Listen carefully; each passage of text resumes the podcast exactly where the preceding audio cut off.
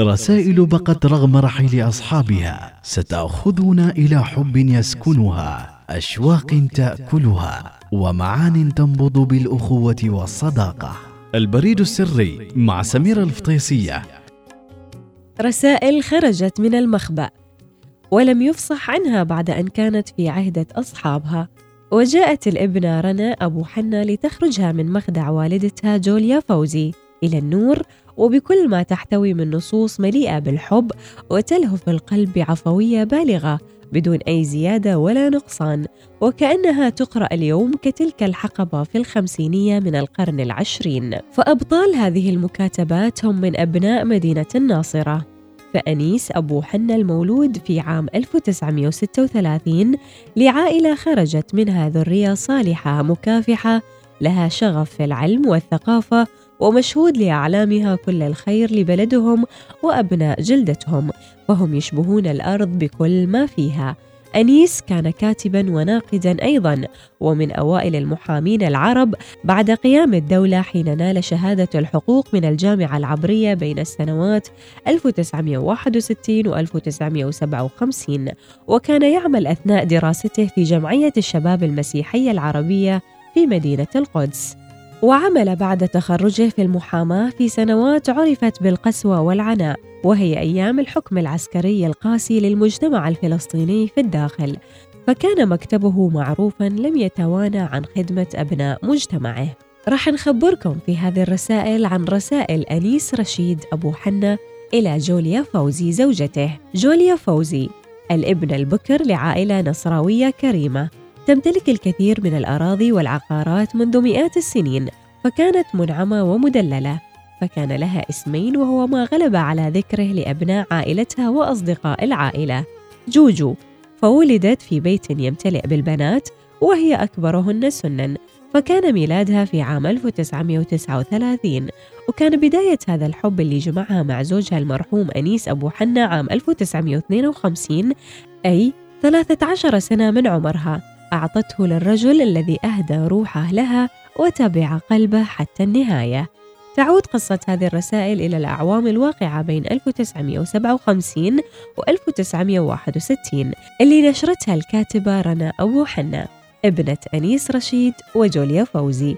رسائل الحب الكبير الذي جمع والديها في رسالة معنونة.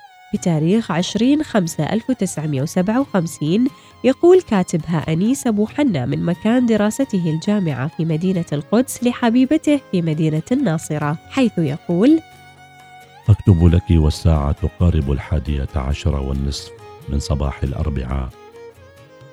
ولشد ما يؤسفني أنني لم أف بالوعد. وأكتب لك بالأمس تماما حال وصولي. فاعذريني يا جوجو. وأنا أعرف أنك تسامحين شخصا.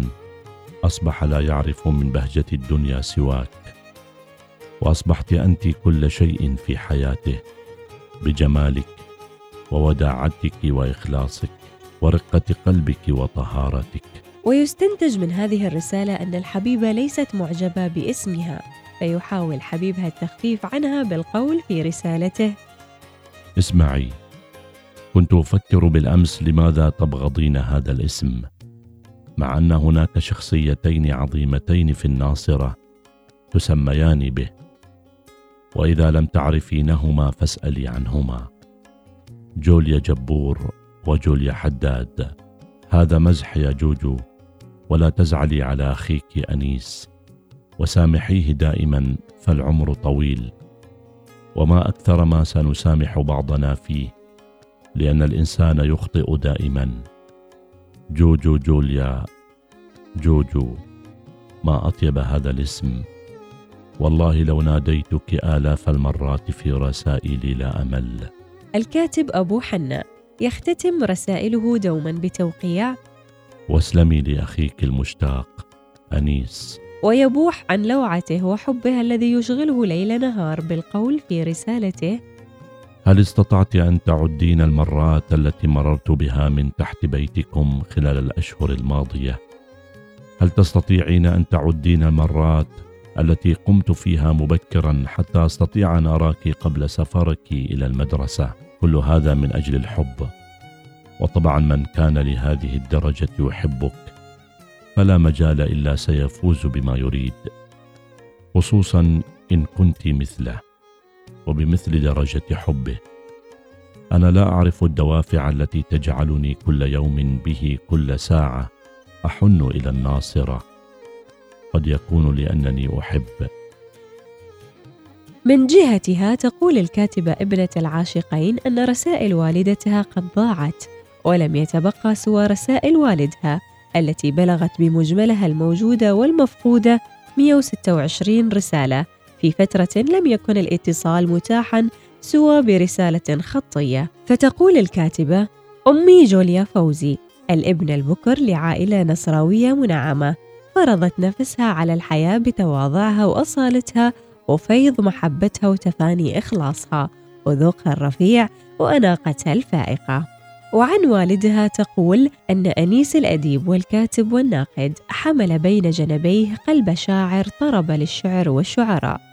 وعما قامت به وهي معجبة بحب والديها تقول ها أنا حصيلة هذا الحب أقدم مختارات من مجموعة الرسائل حسب تسلسلها الزمني عالمة حق العلم أن ما فيها من صراحة سيرضي البعض ويدهش الكثيرين لكنها صراحة لا أتخلى عنها فلولاها ما كان هذا الكتاب أصلا.